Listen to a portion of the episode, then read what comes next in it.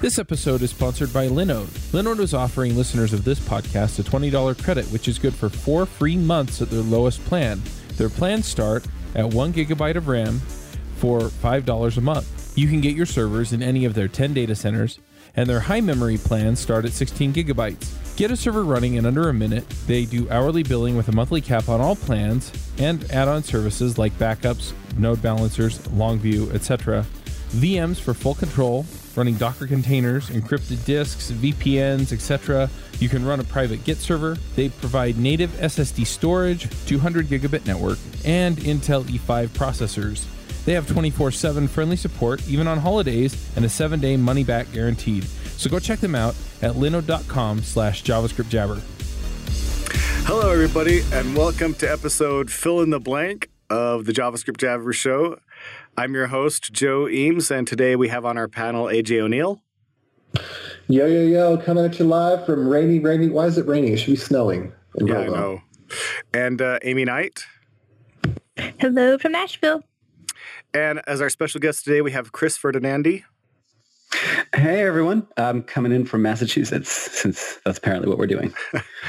so, uh, as much as I want to talk about Utah's crazy weather and the proof of global warming, I think we should uh, talk about our topic. We're, today we're going to be talking about teaching vanilla JavaScript. But before we do, I think it'd be a great idea to talk, uh, have you, Chris, introduce yourself a little bit and why this is a topic that interests you.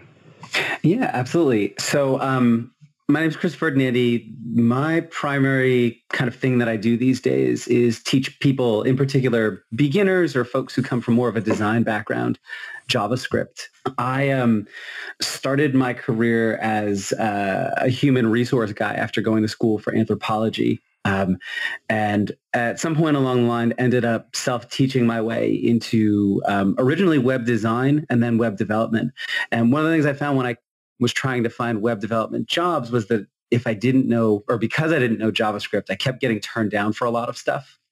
So I took it upon myself to try and learn.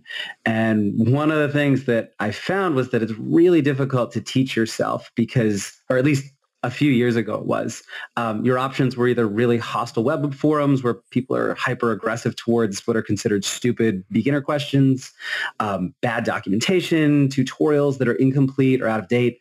Um, eventually I kind of wrapped my head around everything. And, and now that I know it, I've, I've really kind of focused my time on helping other people who are trying to learn not have as tough a time as I did trying to wrap their head around all this stuff. So wait a second, I need some clarity here. You're saying you found some hostile people on the internet? It's crazy, right? Like, who oh. would have thought? But, uh, I'm glad that's that never, never happened, happened. No, no, no. Uh, no, I will, and you know, like I, I joke about that, but like I, I will say, in on the whole, I one of the things I absolutely love about our profession is how generally open and willing to share people are, and there are absolutely soapboxes and tiny hills that people are willing to die on over stuff. But um, generally speaking, compared to some some stuff I've seen in more broad other professions and, and corporate life. Um, I just I I honestly think we're uh, we're not doing so bad. Right. But the the the the forums like Stack, Stack Overflow is an awesome resource with a lot of people who are super super terrible to people who are just trying to learn. Yeah, that's interesting. So, um, was there other places besides uh, Stack Overflow you tried that you found negative uh, um, communities, and then what places did you have you found that are more positive communities? Yeah, you know, it's it's been a few years ago now, now that I'm getting older, my my memory is not not quite as great as it used to be. But um, the the places that were really most helpful um, were um, you know, so obviously like CSS Tricks does so much more than just CSS. And um, both Chris Coyier and his guest authors, as well as kind of the, the nice community of folks he's built over there, um, have been incredible. Um, at the time that I was learning, Twitter was still kind of old school good Twitter and not modern horrible Twitter. Um, so that was a really, really great resource for me. Um, and then the other thing that really honestly helped probably more than anything was I am um, I kind of learned by just saying like, okay, here's a thing I want to build. Let me Google a whole bunch of stuff until I figure it out. Like like a show more, show less link, for example. You, you click it, it shows some content. You click it, it, it hides the content. Um, and anytime I'd create something like that, I would throw it up on GitHub and um, not because I was trying to get a bunch of people to use it, but I just wanted a place to kind of store all this stuff. Um, but people would kind of sometimes find it and start playing with it and create bug reports or issues and they were never like jerks about it. It was just like hey here's a here's a thing i found that's not working or like am i doing this wrong? Um, and it helped me identify a whole bunch of stuff that i didn't realize i was doing wrong or that i kind of previously wasn't aware of. Um, and uh, eventually i started getting pull requests which was nice because then people would fix the things i didn't know how to do for me and i would learn from looking at their code which was great um, and then honestly, the thing that probably helped me more than anything. Um, so there's this uh, guy out of the UK, Todd Motto, who's now um, hyper focused on Angular, and he's kind of like one of the go-to guys in the Angular community. But at the time, he was all about plain vanilla native JavaScript, and um, I started reading some of his articles, and I, I just on a whim decided to email him with some questions, and uh, he wrote back and kept writing back every time I would ask him questions. And uh, eventually he became kind of a, a friend of mine. And um, he would never consider himself a mentor, but to me, that's what he was. Um, and he, uh, he was just so cool about giving me honest, um, unadulterated feedback about the code I was writing, the things I was doing wrong, the things I was doing well, um, answering some of those stupid beginner questions for me without making me feel like a jerk for asking them. Um, so yeah, that um that, that helped quite a bit. I, I legitimately owe my career to to Todd and a couple of other folks who who did similar things. Wow, that's awesome. Really yeah, like Todd. Absolutely. He's a good guy. yeah, I'm a fan. He's uh, coming out to visit us here in Salt Lake in April at NGConf. Oh, nice. That's awesome. Yeah. Awesome. Yeah, Todd's um I'm I'm really like he's just he's doing so well with Ultimate Angular now and I'm uh I'm just even though I I am um, I'm personally not a fan of Angular as a framework. I uh, I'm just so happy to see kind of all his success because he's definitely put in the work and earned it. Cool, cool.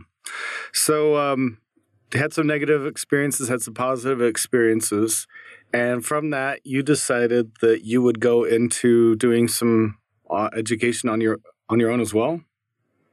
Yeah, yeah. So I um after not right away, but so after I kind of wrapped my head around what I was doing, or I pretty much throughout the whole time I was wrapping my head around what I was doing, I, I continued to just write articles and put together little YouTube videos and stuff that I was learning.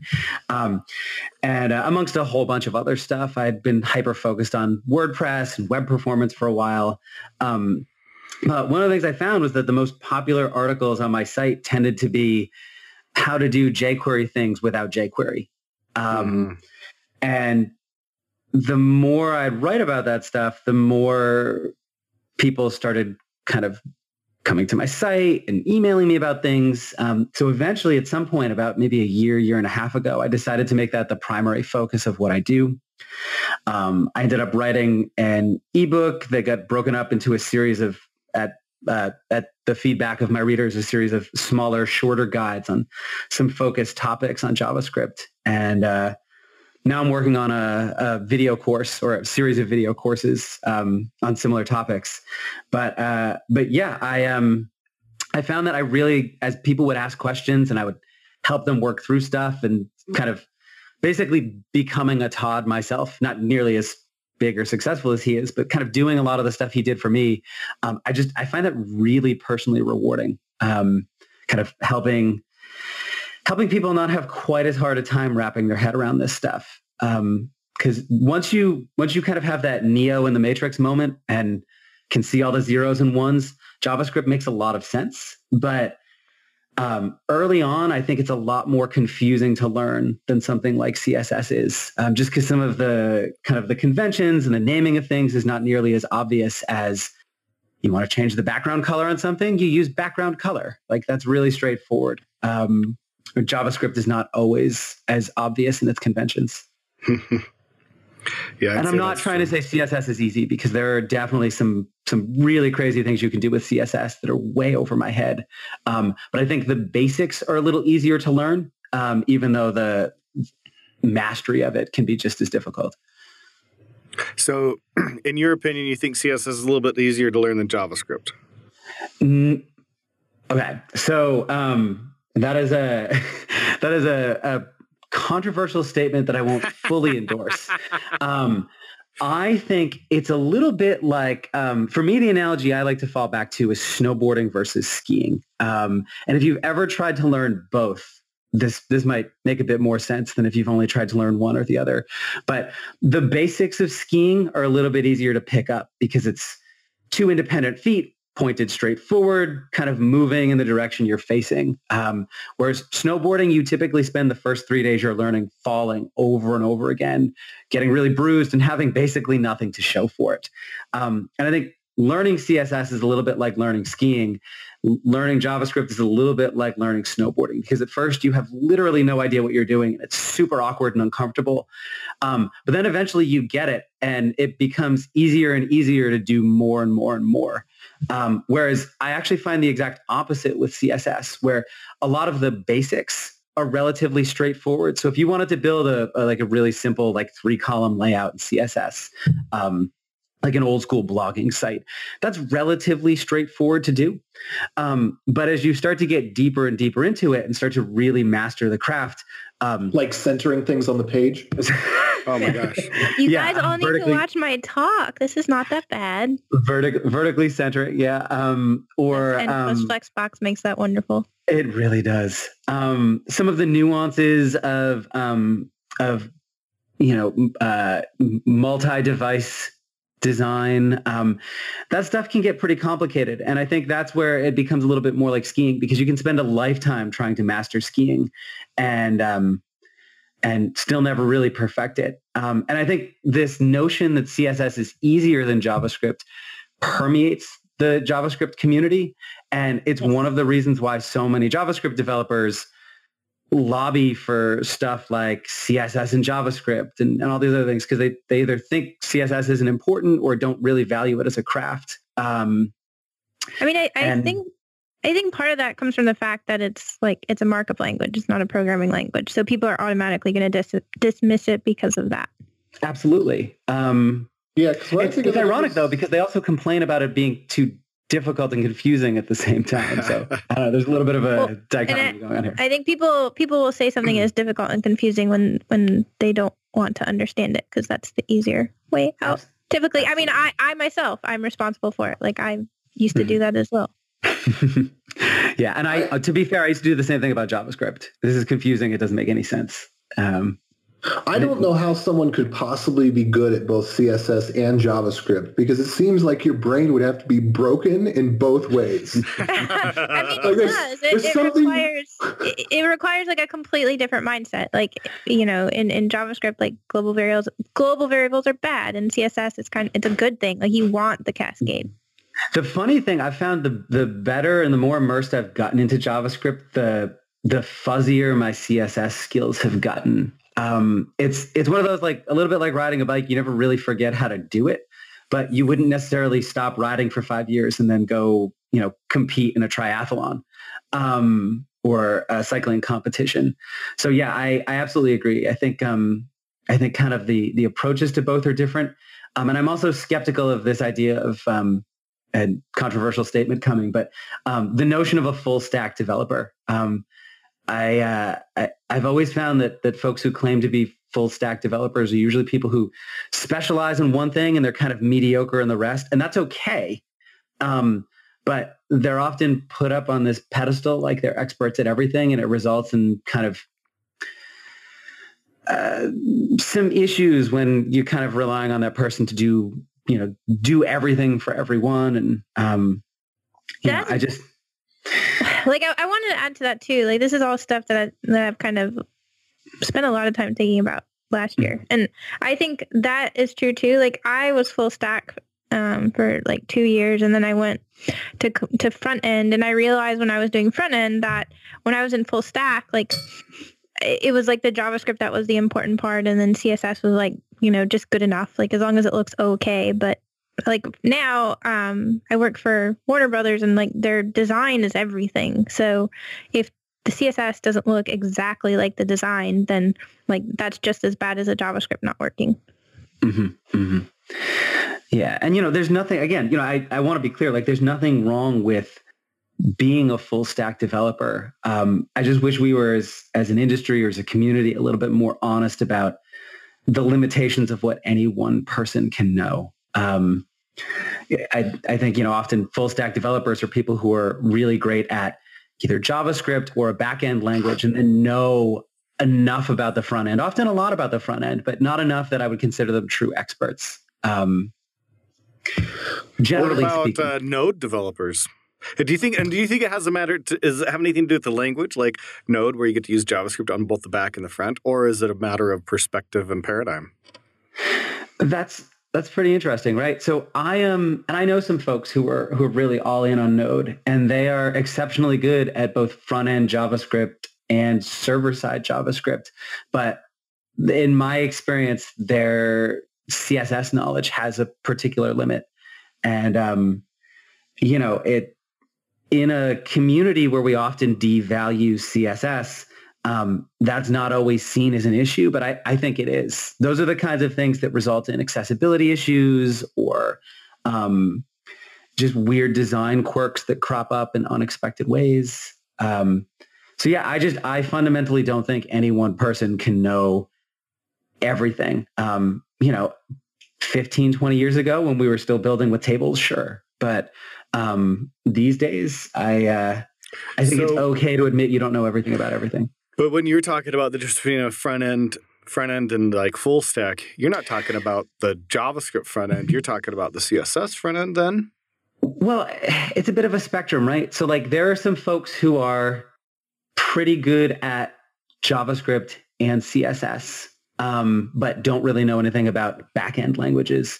There are some folks who are really good at um, a multitude of backend languages and know enough about CSS and JavaScript to be passable. Um, so it comes in, it, it, it's a diverse, I think, set of, um, of skills that vary from individual to individual, which is, I think, even why like things like calling someone a full stack developer um, are a bit of a misnomer because something somewhere is suffering. I shouldn't say suffering. It's just you literally cannot be an expert at all the things. Um, and so, there's kind of this perception that maybe you can.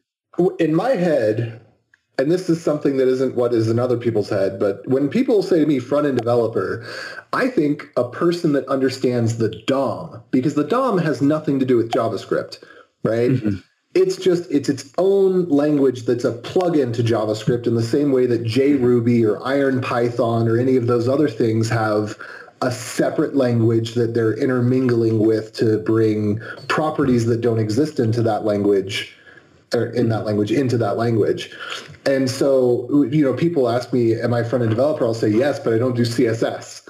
And they get all confused. And I'm like, I'm not a designer. I'm a developer and I understand the DOM and I understand HTTP and I understand headers and I understand how a browser works and the rendering cycle, you know? So I agree with that. I, I, agree with that. Um, I also think there are some front end developers who know CSS and HTML and not JavaScript, and I don't think that makes them any less of a front end developer because of that. Like I know some people get like uncomfortable calling themselves developer without that JS component. But hold on a second. Don't you think mm-hmm. there's plenty of front end developers out there? It's kind of directed at AJ. Plenty of front end developers out there who really don't know the DOM because the abstractions that a framework puts in place might completely hide a lot of the details about the DOM. And I think that it's good to know about the DOM. You know, it's but but I don't know. Like I consider myself more of a computer science person than just a like I'm not into Rails because Rails is all about creating cookie cutter sites, right? I mean, I don't think that's derogatory in any way. People make a lot of money. Rails is like WordPress plus plus you know. It's a good thing then, Chuck's not here. but no, I mean, but, but that's the thing is like it's it's clients that have very similar needs that fit into a very narrow focus of a framework. I mean, and, and, and I don't mean any disrespect in that. It's it's very good at what it does. Yep. Um, but you know, it, it is WordPress plus plus. Like WordPress is very good at what it does, but somebody that wants Rails would hate it. And I think similarly, somebody that really wants Node would probably scoff at Rails. I'd have to say that knowing you, I think that that statement is way less insulting than it might seem at first to say somebody like Chuck, just because you are so far out on the fringes as a developer as far as what you are, what you do. And when I say that, I mean like in the very best sense of the word, right? Like, as, I do the weird stuff, okay? Right. Esoteric, I think, is a great word to describe you, AJ. Right. So you're building, you know, what you did. Uh, didn't you do an app that did uh, um, our RF? Were you involved with R- some RF stuff, right, in JavaScript? I, I, took a radar that was outputting yeah. over a composite video cable and turned it into a web app that used Google Maps in right. real time. So that's the type of stuff that you normally build. When you say cookie cutter to me, I think an entirely different thing than what you, I believe, really mean, right? Like for me, Rails is a perfect engine to build a very wide, not it's not the cookie. It's when you, you need cookie cutter for WordPress. When you don't need cookie cutter, then you go to Rails. For you, you're still Rails is still in cookie cutter land, and the weird stuff is uh, is something that just can't be done with Rails. And, and you know, you need something like Node because most people think of Node and they think of I think in general especially when they're speaking backend, it's like Node is really Express. That's what they're really thinking in their mind is they're just thinking Express, right? But Node is so much more baseline than that right? Node is much lower level, which is why we see that Node has now become this de facto thing for all these client side utilities that we use, NPM and uh, Webpack and Grunt, et cetera, et cetera, right? It's much more base than that. It's kind of like uh, C++ in its own way in the web world, right? It's the ba- it's the underlying thing that we do a lot of stuff in. So I totally get what you're saying when you say that uh, there's this cookie cutter stuff and then there's everything else. Well, I and and I think what you said is exactly true. And you could you know you could go up a level and say something like Squarespace is for cookie cutter sites and WordPress is for the weird right. stuff. And the people right. that like you know anytime you're on the scale that's down, the thing that's above is cookie cutter, and the thing that's below is weird stuff. All right, Chris, I got a question for you. I'm going to relate an experience from my life and I'll have you chip in on what you think is the problems and the right solutions here. Okay, mm, so sure. I, I, was a back end developer for a long time, doing .NET and C Sharp, and and I mean a web developer, right? I was doing websites, but I was using a back end language, no real front end. I knew very little JavaScript. Decided I'm going to become a JavaScript developer so a front end developer. So I became a front end developer and started working with Backbone, and then eventually uh, started doing some Angular. Around that time, after I've been doing it for a short while, a couple of years, I got an opportunity to go out to Facebook and interview with Facebook. So they had me build a little app first, and then they flew me out there to interview. When I went out to interview, they basically asked me to do a fairly simple whiteboard exercise where I had to code up an algorithm to display images and like make them flow on the page, and I didn't know the raw JavaScript DOM API very well. I knew jQuery, and I didn't know. I don't. I, CSS is definitely a weak spot of mine, and I would say mm-hmm. that although although I have a reasonable understanding of the DOM, it's at the time it was worse, and it's certainly not an, an area I would consider myself to be an expert in. So I, I did my interview, and I think I did okay, but I was not given an op, uh, uh, given an offer. Meanwhile, a friend of mine, Merritt Christensen, who AJ knows very well, uh, and is excellent at CSS. Right. And knows the browser very well. Oh my gosh! Rare yeah. combo, very rare combo. yeah. So he goes out basically the same time, unbeknownst to me. We just both happened to go out within a couple of weeks of each other. Neither of us knew. We both worked at the same company, and we were keeping it hush hush, right? Because we don't want to tell our company we were interviewing with Facebook. And we found out later on we'd both gone out, like months later, we found out we'd both gone out to Facebook within a week or so of each other and interviewed. Well, he goes out there and they ask him the same thing, and he just whips it out in just raw JavaScript. Uh, mm-hmm. The DOM API knows exactly he he know, knew that API like the back of his hand, and and solves it. And they gave him an offer. Mm-hmm. Right. And he says that they even said they were kind of blown away as to how well he understood the DOM and the DOM API. Now, since that time, I would say I've gotten a little bit better, but I certainly would still not call myself an expert enough that I could do this sort of stuff at the back of my hat, off the back, like you know, from road. Mm-hmm. Do you consider that to be a problem? And then what are the solutions for that? Where are we at today? That is that an absolutely necessary skill that uh, when you consider yourself to be a senior level front end engineer that you should be able to do that sort of solve that sort of problem? Whereas I think today we still see a lot of people relying on frameworks and abstractions? So uh, problem number one was probably interviewing at Facebook, but no, um, I joke, I joke. Um, Wait a second, so, are you not a fan of React either? If you're not a fan of Angular, you have to be a fan of React. I um, I he think they, they all have. We we can get into this if you really want to, and this is actually this is not a this is not that comment was not a dig at React as much as as it is for Facebook. Well, I, will go um, with you um, on that one and hope hopefully that gets the recruiters to stop emailing me. But um, let's let's put they, a pin in that and um, come back to it after. Uh, yeah, so we'll question. put a pin in that. But so so your actual question though, I am um, no, I I don't think it's um. So I know plenty of senior developers who look stuff up all the time. Um, this is um this is one of those things like I, I actually really hate interview processes like that and i say that as someone who used to work in hr and used to kind of be mildly involved in recruiting processes although i was never like actually a recruiter um i um I just the way we select people is really obnoxious. Like you're never on the job going to have to whip out something like that from scratch in an hour just out of your own head. Um, there are plenty of I, there was a thing trending on twitter like a couple of months ago where people were admitting all the things they look up on a regular basis and there were so many people owning up to the fact that they have to like people who have created these large open source projects admitting that they have to look at their own documentation to figure out how to do stuff and the thing they create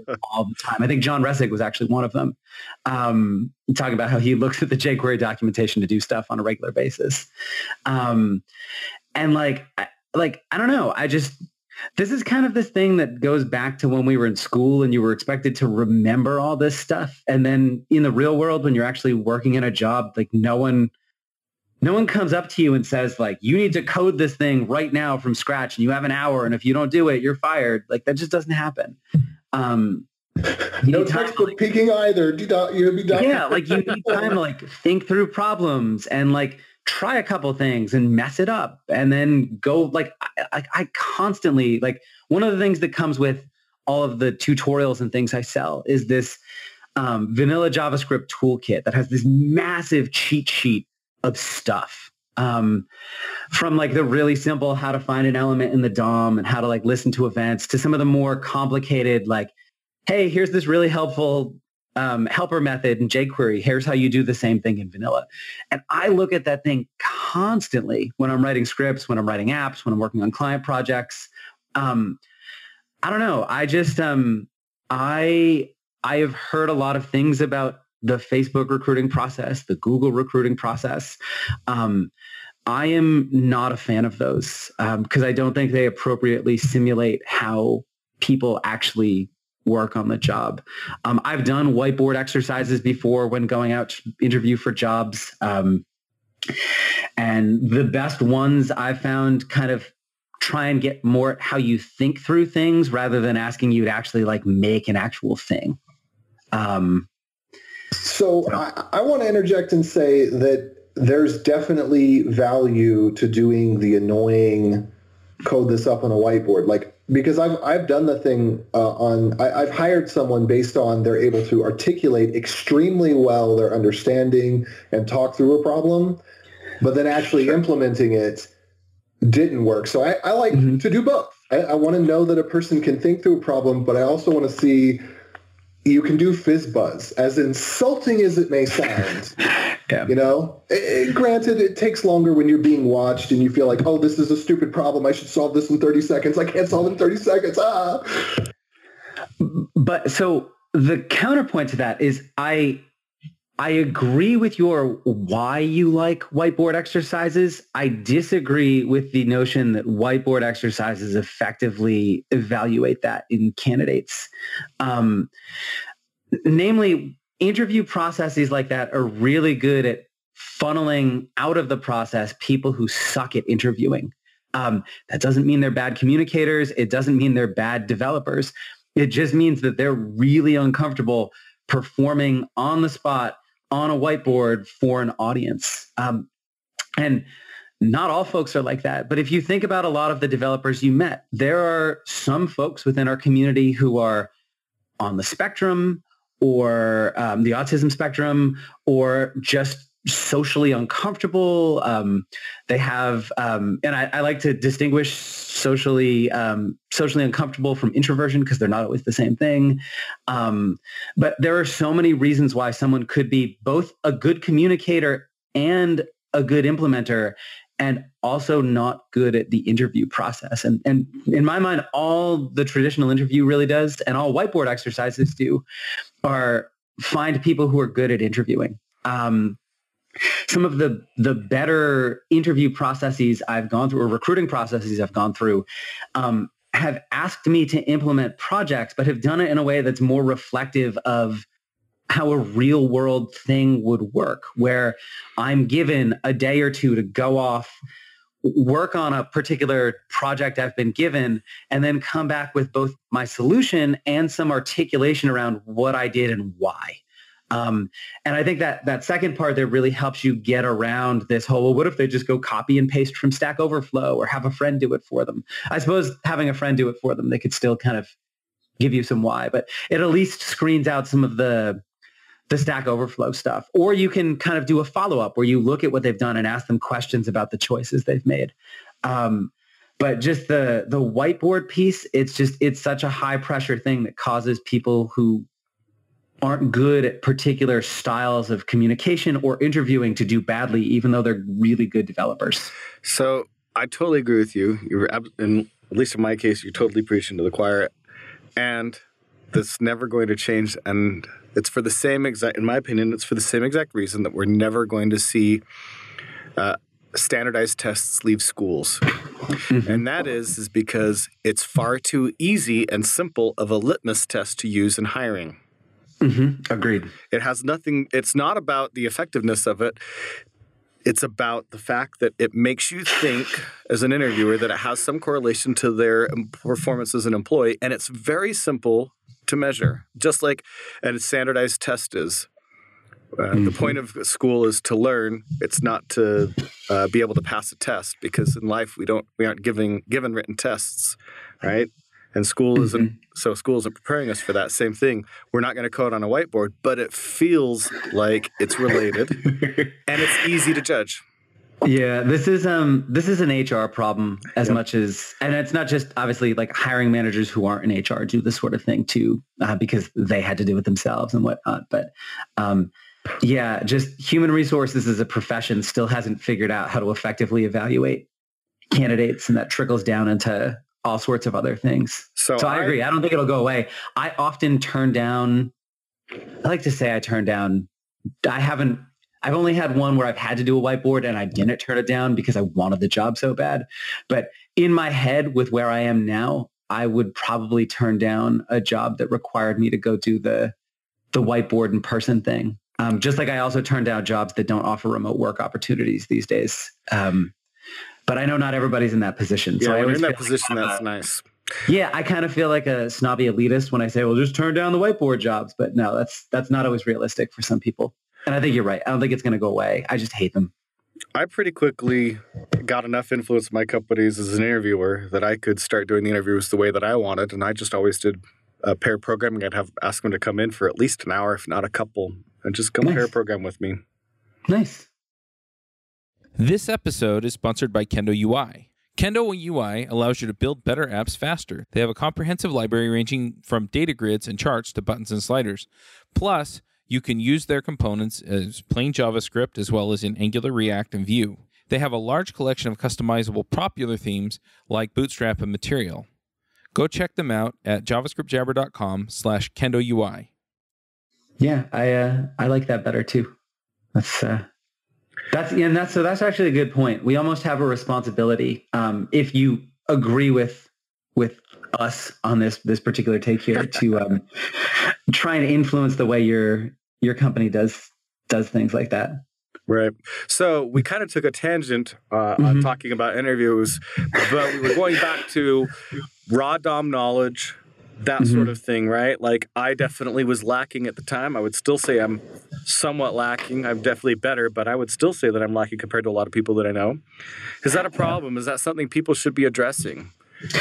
Yeah, and we had we had put a pin in this kind of um, well, which frameworks do you like, Chris? Kind of conversation too, which I, I think really really ties in here. Um, and so one of the one of the things that kind of came up when we were originally scheduling this um, this chat was um, the challenges that happen when you learn frameworks first or exclusively rather than um, kind of learning plain JavaScript first.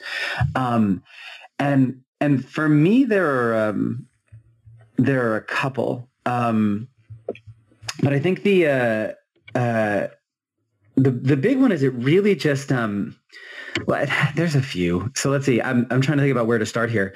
Um, so I learned on jQuery. I guess that's kind of my full disclosure here. So I learned on an abstracted library and then took all the stuff I had written in jQuery and, and taught myself vanilla JavaScript by kind of transcribing it Well, over. hol- Hold on. If you learned on jQuery, you learned on JavaScript, and then you learned native DOM, which is not vanilla JavaScript, because JavaScript doesn't have array lists. It doesn't have all those weird C++ object types. That is true. And and for a while I was conflating kind of this JavaScript versus DOM APIs thing. Um, and like one of the things I still like like when I when I mentioned like so query selector all returns a node list, not an array. And they're like, well, what's the difference? And it's like, well, they're very similar, but a node list is actually a DOM API thing that JavaScript has access to. And And it didn't get the new for each and sort and map and all the other things that you have yeah on and so it brings up all sorts of weird kind of conversations um but yeah no you're right um and i i still to this day tend to kind of use the two interchangeably um just for kind of ease of conversation but but you know you are you are from a, a technical and semantic perspective correct um but the thing and i'm not trying i'm not trying i know that sounded like a super like no, it's it's okay. I'm very. I'm very much that way. So No, and it's my my wife is the same way with like she really likes technical specificity, so um, it doesn't it doesn't bother me. But um, the uh, because I love JavaScript, I don't like the DOM. and that's That's the DOM. Anyway, I don't want to detract you. Go on.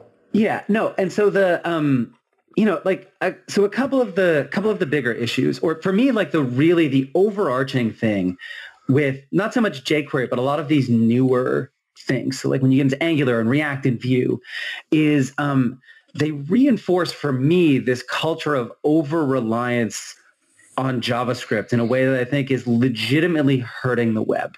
What do you Um, mean? so um, it's it's almost like you give someone a hammer, every problem is a nail kind of Mhm. thing. Um, so I'll, use React or, or Angular as kind of two primary examples. You know, but so so with React, React is a um, a framework that helps you build UIs with JavaScript. And you know, there's obviously a little bit more to it than that. And you can also run it on the server now and everything, which is great. But um, you see a lot of people using React, like Facebook does, to build entire websites. So they're rendering all of the markup in JavaScript. Um, and I think that's wrong. I just purely purely speaking, like Facebook can be a very fast site, and once that React file loads and all the dependencies load, page changes can be quick. But you end up with this very brittle experience um, that depends entirely on the weakest part of the front end stack. Like if a browser runs into some weird HTML element it doesn't recognize, it just skips it and keeps going. If the browser hits some weird CSS property or attribute or class or selector it doesn't recognize, it just skips it and keeps going. If you forget a semicolon or use the wrong variable name, the browser chokes and stops doing anything else. Um, all, right. all right, I want to ju- I want to jump in here on a couple of yeah. uh, counterpoints. Well, that, that's a do. feature, not a bug. beyond, beyond the obvious, beyond the obvious issue of you you chose a poor example with semicolons, since JavaScript is mostly semicolon optional. But uh, no, like CSS, for example, mm-hmm. yeah, if you put in one that it doesn't recognize, it skips it. But if you get it wrong, one bad CSS property can completely visually destroy an entire site. Just one true. thing off just a tiny bit can completely destroy. So even though JavaScript stops interpreting when it encounters something it can't handle and you know encounters bad syntax, mm-hmm. CSS you know has some of its own issues in similar ways. Yes, the HTML pre- uh, processor is super robust in browsers nowadays, mm-hmm. and CSS is as well. But they but you certainly forget to close the div yeah, you could. Yeah, you could have some problems there. I mean, there's all there's all definitely kind of kinds of ways. But that being said, I think your point is definitely right. Um, that JavaScript is, sits on potentially the weakest, or certainly the most likely to cause the problem. I mean, how many times have you been to a site and the JavaScript was broken? Mm-hmm. And that's probably, in my experience, the most common reason a site was broken, and not because they got the HTML or CSS wrong. And no, your your point about the whole like you could visually hide something critical or like that that is absolutely valid. And this for me is a big part of the danger in relying on a JavaScript developer to also write the CSS if it's not kind of a core competency of theirs. Um, you know, you need people who really specialize in CSS. But um, and yes, my example about the semicolons was um, a poor choice. But um, the the likelihood that someone's going to botch css in a way that they like completely bork a whole site is um, much lower than that they're going to mess up javascript in a way that does because it's not just like you wrote your code wrong it's um, and I encountered this all the time at, at one corporate company I used to work at. They had a very aggressive firewall because they worked with some technology that was used by government contractors. And so they were super tight about security. They had a JavaScript whitelist rather than a blacklist. So if your site depended on a JavaScript file that got blocked by their company firewall, um, that site was not working. Um, and this manifests itself in things like, you know, like really simple ways like, you know, oh, all of a sudden that button I have to click to view your whole menu doesn't open anymore or doesn't open. So I can't leave the home page. Um, you know, that's like a really simple thing. Um, but, and, you know, there's obviously ways to build around that. But if your whole front end depends on JavaScript, like all of the markup, all of the content, um, you've built a site that is way more fragile than it has to be. And yes, React, Vue, Angular, they all offer kind of server side versions now, and that's great. But that's not the way that most people are building with these frameworks. And more to the point, um, I've seen a mentality come out of the culture of newer developers that is markedly different from the way that folks who used the web 15 or 20 years ago think about it. Um, it's kind of like this app versus document mindset. And not that I think you shouldn't build apps on the web, because I do, but I always think about the web as being someone something that's for everyone. It should, within reason, work on every browser, on every device. There should always be some sort of kind of fallback access or content that's available to people. And I find that, uh, and not exclusively, but a lot of folks who build with these newer frameworks and learn on them, and to be a little discriminate here, um, are potentially a little bit younger or grew up with a a world in which the web has always existed for them. The way they think about the web is, is sometimes fundamentally different. It's this notion that, well, it's really easy to update your browser. Just download the, the latest one and then everything will work. Um, or everybody has access to a high-speed internet connection these days. Um, and, you know, obviously React and Angular and Vue are not exclusively to blame for this problem, but they're part of a culture that reinforces it. Hmm. It's very interesting. I mean, it's a, definitely this a good, is a uh, controversial uh, statement. I don't. Not everybody agrees with me here. Well, yeah, totally I mean, it's it's a good attitude to have, and and we've seen this in various forms through progressive enhancement uh, pushes and things like that. But there's you know there's a, an easy counterpoint to that, and and that is that uh, it's extremely expensive to build that way and still end up with sites that are as UI rich as the sites that we're seeing nowadays. Sure, and that is um that is valid, and that's actually why I I really like seeing things like um uh you know server side React and server side Vue. Like I think the, these are awesome. The virtual DOM kind of enables you to do some some really great stuff there. Um, but um, you know, there's also this um there's this tendency, and this is where, you know, I, I kind of alluded to this with the, if you give someone a hammer, every problem looks like a nail. But there's also this tendency to, if you've learned on a particular framework first, um, you you either don't venture out to other kind of frameworks and learn different ways of doing things, or you um, you use these frameworks for problems that could be much more simply and elegantly and high performancely solved. That's not a word, but um, we're going to use it as one. Um, solved just using a little sprinkling of plain old JavaScript. And this kind of is like a callback to the old um, you just use jQuery response that's so prevalent on Stack Overflow these days, where it's like, you know, how do I get an element on the page and change its color? Just use jQuery you know, even when people specifically say, I don't want to use jQuery for this, um, I think you start to see some of that now with some of these, these larger frameworks, you know? Um, so, um, and uh, it's unfair to call them larger because a lot of them are about the same size as jQuery is. But with some of these newer frameworks, I guess is, is maybe the way to, um, to describe it. Um, one of the other problems, and please feel free to interrupt me at any point, but one of the other challenges I think with not knowing kind of the vanilla JavaScript or or the, the core DOM APIs. but one of the um, one of the things I hear about a lot from from new developers who are, are trying to learn is just this this complete feeling of of being overwhelmed by the the pace with which new front end frameworks come out and with how quickly we as a culture drop the the old thing for the latest new hotness um, Step one, buy a yeah. $3,000 MacBook. Step two, download seven gigabytes of NPM. Step three, learn these 17 super easy frameworks. Right? So like Angular was like the thing three years ago. And not, people still use Angular. It hasn't gone away, but then React was the new hotness for about a year and a half. And now I'm hearing more and more about like, yeah, React is great, but I'm really excited about Vue, which has actually been around for a long time, but people are just kind of starting to get into it now. Um, and, and on and on it goes. And um, one of the things that's nice about knowing vanilla JavaScript is one, it's easier to kind of wade in and out of these frameworks if you want to.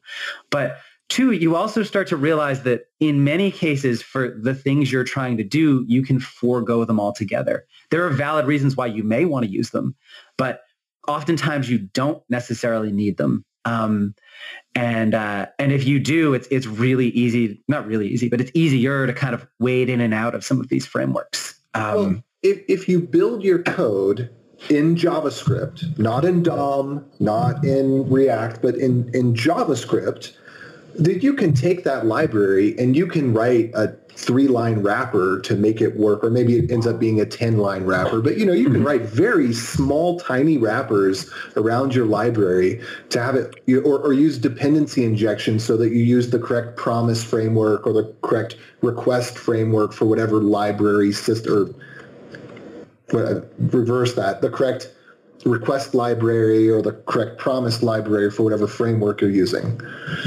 Right.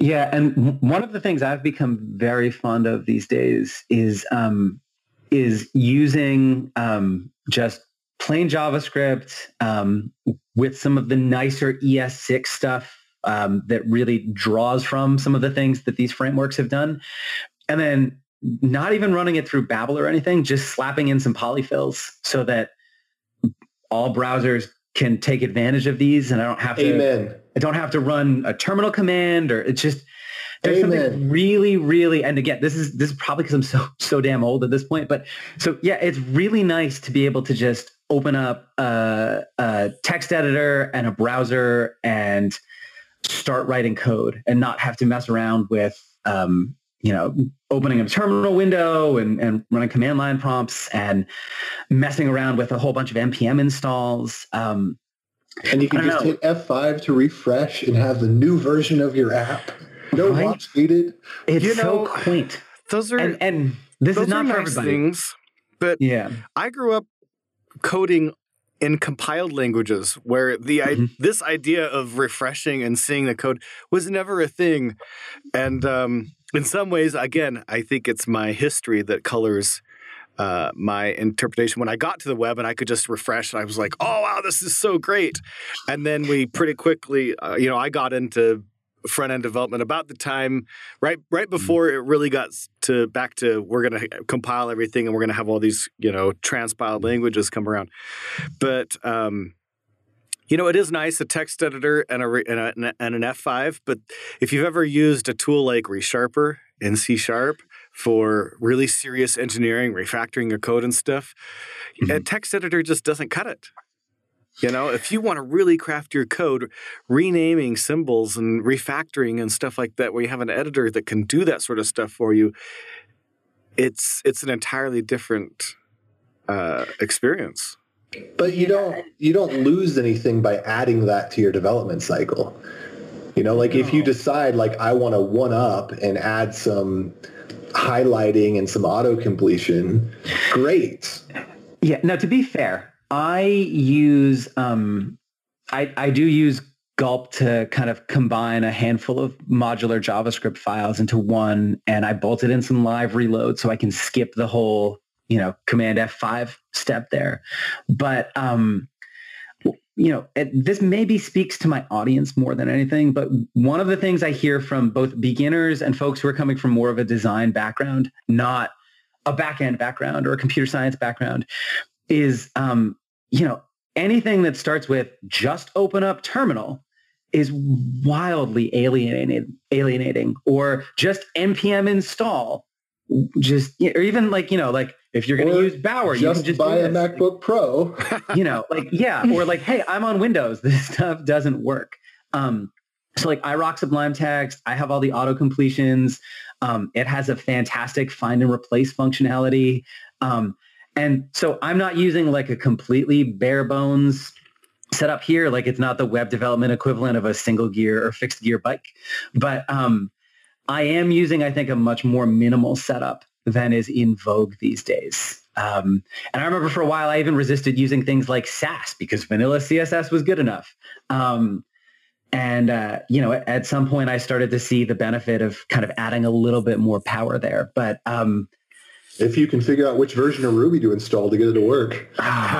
yeah. So I actually use. I don't think I use the Ruby Sass version. I forget what the um, what the other compiling option is there. Um, is it like is there like a node version maybe at this point i forget it's been so long since i set everything up i just ironically run my npm install on my uh on my new process every time but do um, you um do you feel like there's some irony in these sorts of and I, granted i find myself saying similar things very often uh, mm-hmm. especially as i get to be you know older enough that I start working more and more with developers who are closer in age to my daughter than they are to me. Uh, but do you find some irony in these statements of, hey, these simpler things are so much nicer when it, in the end, software development is ultimately as a craft, uh, that every tool, everything that we build is a process of getting higher and higher level abstractions in place right?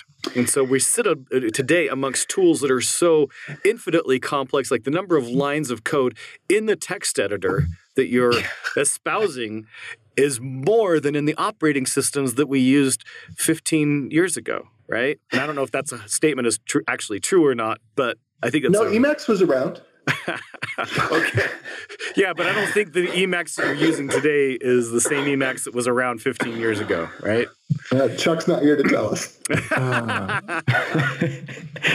yeah, no, I mean there is there is a certain level of irony to it, and um, I think I think for me, what I really strive for is, ironically, I I look for simplicity in process And there's a counter argument to be made here. Well, like if you what you really want is is simplicity in process, then you should love all these frameworks that make it simpler to do these powerful things. And and that's true, but I'm always trying to balance that against kind of this end user experience. And as much as we can argue that like React and Vue and Angular help promote these really rich front end experiences, um, they also add so much complexity and fragility and weight and performance issues to the front end.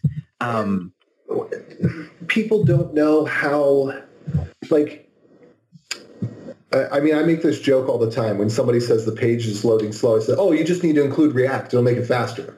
You know, like just add the script tag; it'll make it. Fa-. But but like people get this idea that like if I use this tool, it's going to solve the world's problems. But the truth is, if you use the tool wrong or use the wrong tool, you don't solve your problem any better or any more effectively.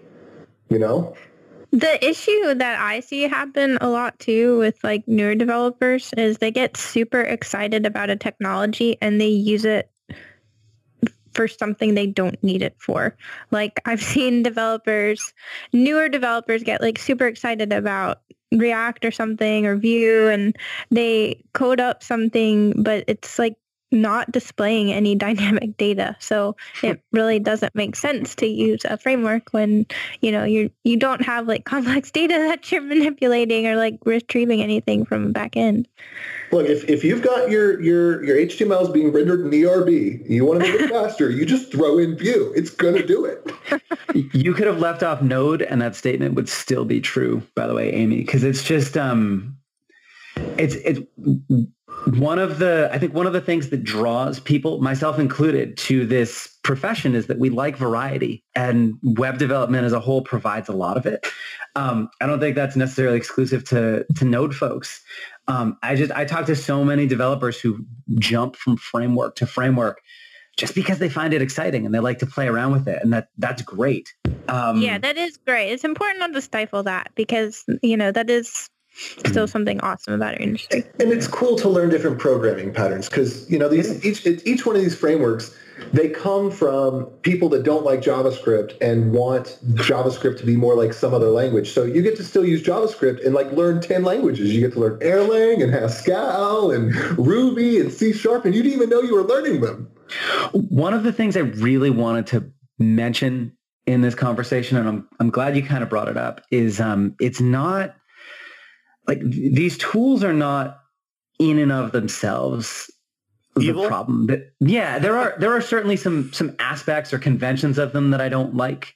Um, but the bigger problem is not always the tool; it's it's how people use it, and that's true for anything. Um, one of the things I've I've found though that I think is is kind of the core of a lot of these issues here is that that defaults matter. And I remember I used to have this argument all the time when defending WordPress because a lot of people who come from um, a computer science background hate on PHP and by extension also hate on WordPress. Um, and and I've always argued that you know WordPress is not the problem. Like it, it's the way you use it. You can build some very fast, high performance sites in WordPress, but there's a lot of really terrible, slow sites that are built on top of it. And a lot of that has to do with the default decisions that were made for the platform. Things like loading JavaScript in the header by default instead of in the footer and um, compiling all of these templates um, kind of in real time every time rather than having caching built in as a default behavior.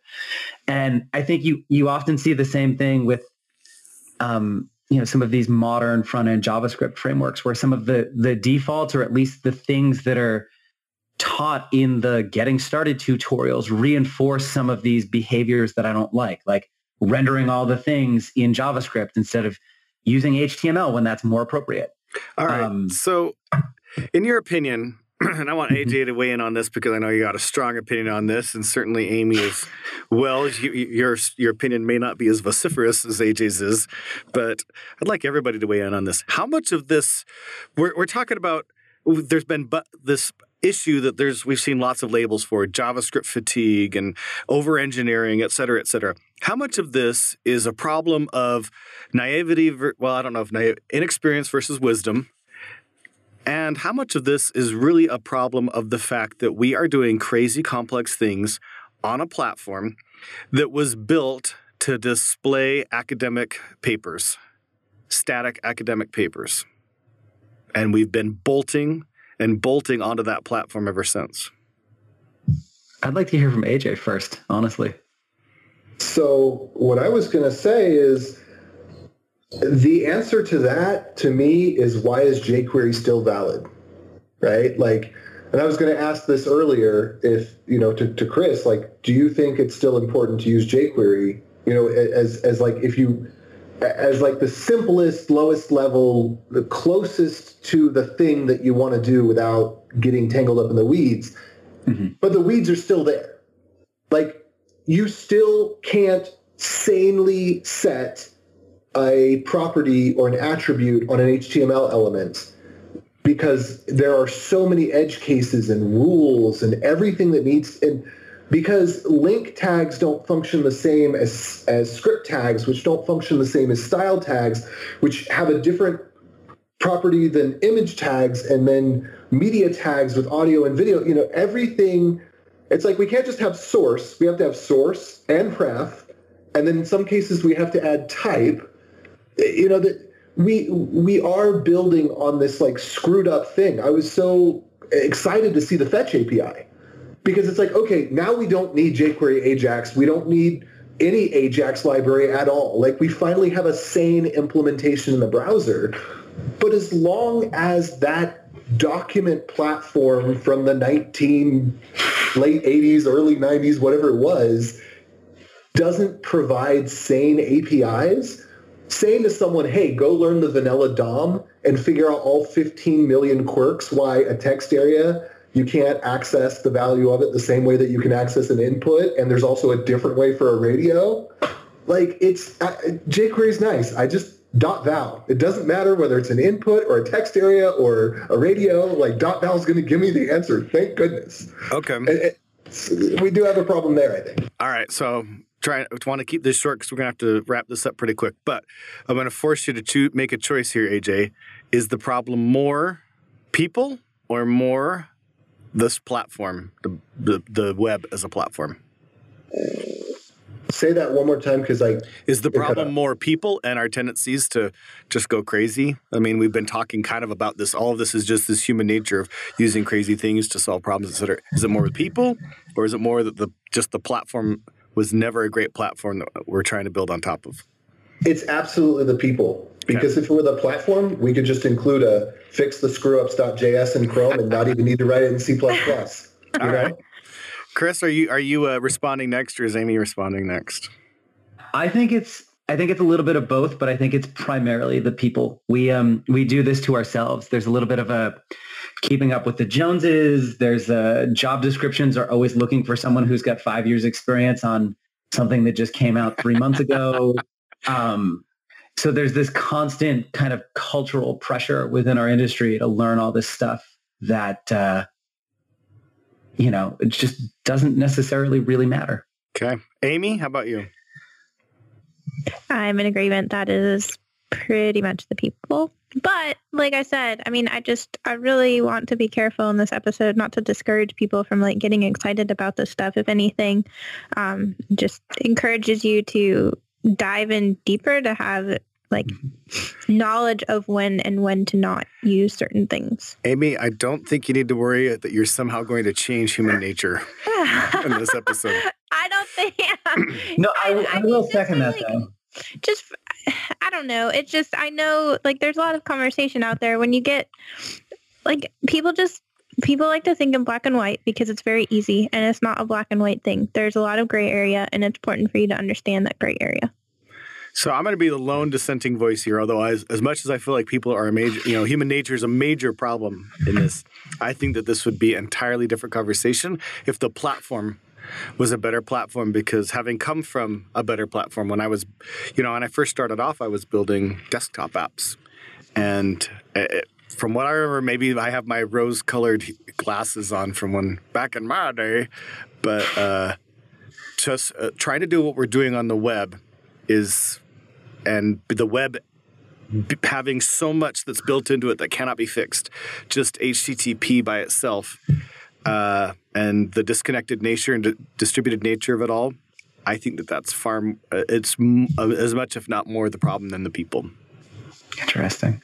But if the people were the problem, then when the committee got together, they just say, okay, we'll add the fetch API 20 years ago, and we'll fix this Flexbox thing in CSS, and we're done. AJ, we both know the TC39 is going to fix the whole problem. They're going to fix it. All right, we got to go switch over to picks. This has actually been such a, a great, engaging episode. Uh, I really am so grateful, AJ, that you were uh, you were here to participate in this, and Chris, you have been just fantastic. So let's run over to picks. Uh, Do you run your own freelance business? Or maybe you're thinking about picking up some business on the side? Well, then you need FreshBooks. FreshBooks is the quickest and easiest way to get invoices out to your clients. It's easy to use, it works anywhere, available from any device uh, on the desktop, iPhone, iPad, Android, and all of your data is backed up and secure. And it makes it really easy to get organized and get paid. You'll be tracking time, logging expenses, and invoicing your clients in no time. You can also save time billing, freeing up several days per month to focus on the work that you love, and you get paid faster. FreshBooks customers are paid on average five days faster because there's a link on the invoice that says pay me now. And it's a great way to grow your business. Plus, FreshBooks is offering a 30 day trial. That's right, 30 day trial if you try them out. So go to gofreshbooks.com slash devchat and enter devchat in the How Did You Hear About Us section. Once again, for a 30 day trial, go to gofreshbooks.com slash devchat and enter devchat in the How Did You Hear About Us section. AJ, are you ready with yours? Um, yeah, you know, there is, there's something I can pick for sure. Um, one, I'm to, I'm to do like the scumbaggiest, like most terrible thing that I can think of to do. And I'm to pick uh, Discover, the credit card company. And and the reason I prefix it that way is because I'm to put a link in the show notes here where if you sign up, I get 50 bucks, you get 50 bucks, we're all happy. and on a rotating quarterly basis, you Oh my get cash back on category. and this month it's gas and groceries. Wow. awesome. But, uh, and I'll also I'll also pick um uh did, did I talk about Mistborn? I've been reading Mistborn finally. Uh it's it's uh, the the first book. I'm I'm just starting the second. The first book is great. I I would describe it as um, Star Wars for Lord of the Rings fans.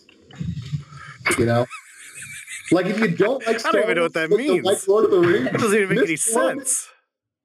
I, but because it's uh, read it and let me know what you think if you haven't read it because I, I feel like it's Star Wars for the hobbits almost. What? I, I, I personally right think that that author is the best uh, fantasy author of our age. Oh, he's amazing. And Elantris is my favorite book, maybe out of all the books. But Mistborn, people were raving about it, and I finally picked it up, and I love it. Cool. All right, Aimee, how about you? Okay, I have two. Um, the first one is something I saw on Hacker News yesterday. It's a really good article. I mean, I feel like we already all know this, and I don't know, it like kind of sort of relates a tiny, tiny bit to what we were talking about, just some like keeping up with the Joneses and that kind of stuff. Um, but it's called Your Smartphone is Making You Stupid, Antisocial, and Unhealthy, so why can't you put it down? So long title there. um, but it, it's good. Just a good reminder. Like I said, I feel like we all know this, but it's a good reminder. The other one, I'm going to keep on my, uh, I'm, I, said on our last episode that I was going to start picking some of the different like cryptocurrency that I was looking into and stuff that I've bought a little bit of. Um, and I think I picked what I, I probably picked Ripple last week, which I think a lot of people know about that. But uh, this week I'm going to pick one called Funfair. And if you want to check that out, I'll put a link to that in the show notes. I'm not saying uh, gambling is a good or a bad thing, but I do like the coin. So anyways, I'll put a link to that one in the show notes. And that's it for me. Cool. All right. Uh, I'll go ahead with mine. I've got two quick picks. The first is a board game. Uh, that I've played recently called Mystic Vale. It's actually a card game, but it has a very unique mechanic where you start out with cards and you pick up little things that you actually slide into the sleeves with the original cards and add on to the cards. It's a very fun mechanic and a really great game. Has a couple of expansions out. Really like it. And also, uh, just a couple days ago, I watched a documentary that you can get on Amazon Prime. You have to pay or rent rent it, called, uh, and I'm gonna pronounce this in English, but the name is uh, Turkish. It's K E D I. So I I don't know. It's Kedi or Kitty. It's about it's a documentary about the cats in Istanbul. There's like hundreds of thousands of cats that live on the street in Istanbul, and the sort of the society embraces how these cats live, and so people just sort of take care of and feed cats that are strays in a in a way that's somewhat unique. Uh, in the world at large. But it's a really fantastic and fascinating documentary about the cats in Istanbul called KEDI. Truly enjoyed it. Only like an hour and 20 minutes long. Watched it with the family. Great show. Uh, those are my picks. Chris, how about you? Awesome. So um, I have two. Um, the first is uh, shameless self-promotion. If uh, you want to get daily JavaScript tips sent straight to your inbox, head over to gomakethings.com where I have a daily uh, daily developer tips newsletter that I send out. The second um, is if you are a flip flop fan, you are going to love the Teva Mush. I cannot say enough great things about this flip flop. It is so comfortable, so soft. It has an arch built in. It molds to your foot. It's the most comfortable flip flop I've ever worn, and I can't say enough great things about it. Wow. Wow, this is that reminds me of Ward Bell picking a video on how to sharpen pencils, picking flip flops. It is um it, it is truly a life changing flip flop. awesome. I don't think I can oversell it. Awesome. Okay. Well, thanks again, Chris, for being on the show. Had a great time and it was a great episode. Uh, thanks, AJ and Aimee, for being here, and thanks everybody for listening. We'll catch you all next week. Bandwidth for this segment is provided by CacheFly, the world's fastest CDN. Deliver your content fast with CacheFly. Visit C A C H E F L Y dot com to learn more.